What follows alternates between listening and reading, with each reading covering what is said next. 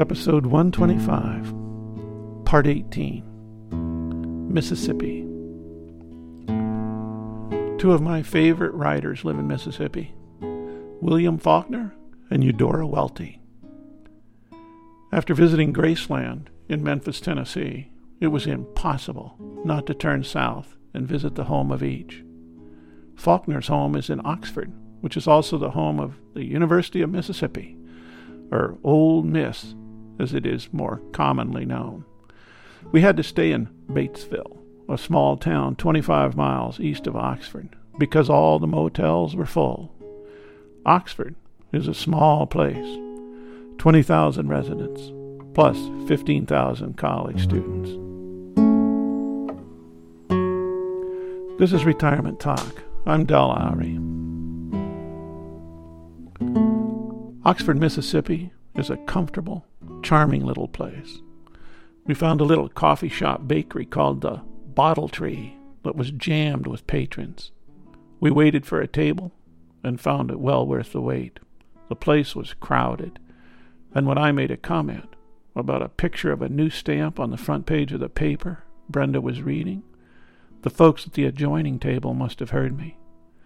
I then heard them say, that won't be a picture I'll be hanging on my living room wall. The picture was of three blacks, including Medgar Evers. The table next to us was occupied by two whites. Definitely locals.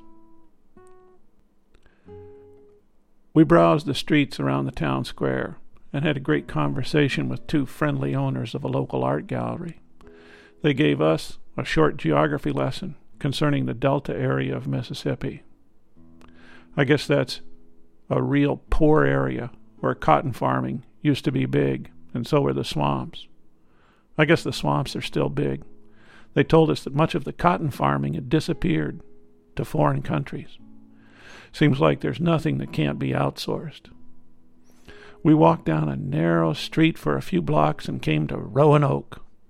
That's the name of Faulkner's house. By the way, there is not a rowan oak tree. There is a rowan tree. It grows in Ireland. And of course, there is an oak tree. Faulkner combined the two for the name of the place. There is a narrow curved drive that leads up between two rows of tall cedar trees to his house. There were no cars there, and it appeared empty. A small sign gave the days and hours of its opening for visitors. It was supposed to be open. Though looking closed, we tried the front door. It opened, and two young college girls greeted us. One was from Michigan, and the other was a senior, major in Southern Studies and Communications. Amy Hawthorne. She was black. We enjoyed a long conversation with her about race and changes at Ole Miss. She thought lots of changes had been made since James Meredith enrolled in 1965. She told of doing a documentary on the erection of a civil rights monument on campus. A committee was selected to choose the design. They chose a modern artistic design with inscriptions that were descriptive, honest, and inspirational. Some folks might have found them offensive. The inscriptions spoke truth to power. The Chancellor vetoed the design for what many consider superficial reasons. A traditional bronze sculpture of James Meredith was then chosen for the monument. Seems there's still a lot of controversy over erecting any sort of reminder of segregation and integration on Ole Miss. It was interesting to visit Faulkner's house and think back over some of his great writing his typewriter, his chair, his pipe, a portrait of him done by his mother, a portrait of him in his riding gear. He was a hunter. His writing room, with the fable posted up on a wall in storyboard form. It's done with grease pencil and graphite in his own hand. The home was interesting, but I think my favorite memory will be the conversation we had with a young student, Amy Hawthorne, concerning the civil rights movement. It was a three hour drive to Jackson, the state capital. Here we enjoyed a two night stay with Brenda's cousin Beth and her husband Bruce. She's a retired management level food dietitian for a corporation. He's a designer for the interior of houses, expensive houses, like million dollar McMansions. He showed us some during our visit. They were great hosts. They provided us one of our most enlightening days of our trip with a tour of around Jackson. We visited the home of Eudora Welty. It was closed, but we at least saw where she lived for 76 years of her life. We drove around the gray, dark, brooding Capitol building. It looked like it needed a good bath, at least a good sandblasting. The downtown was deserted. It was a Sunday, but it was emptier than a Sunday deserves. I don't remember seeing anyone in the downtown core. No restaurants, no coffee shops, no newsstands, no taxis, nothing.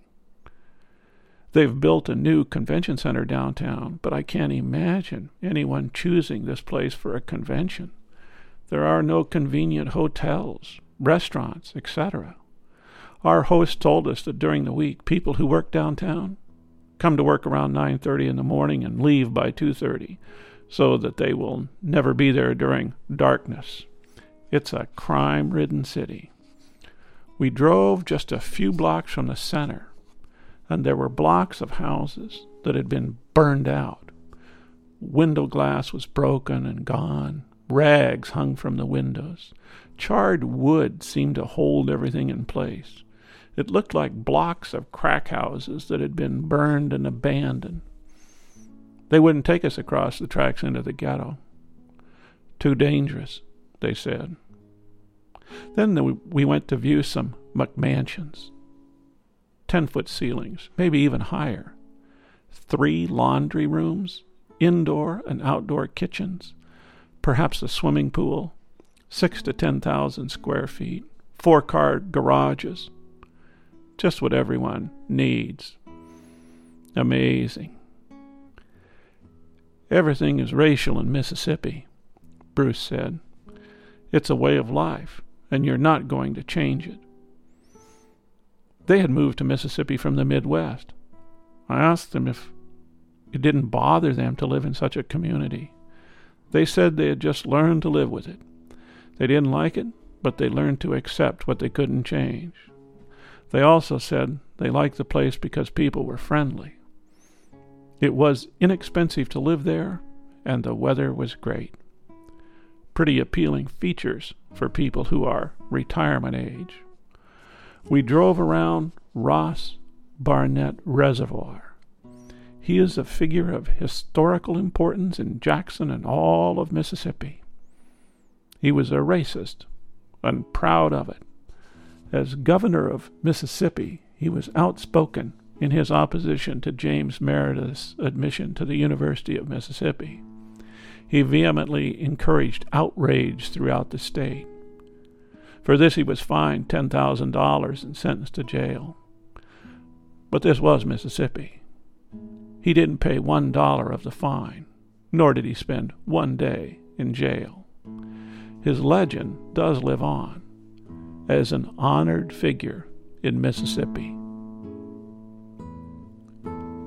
Our time in Jackson had been memorable.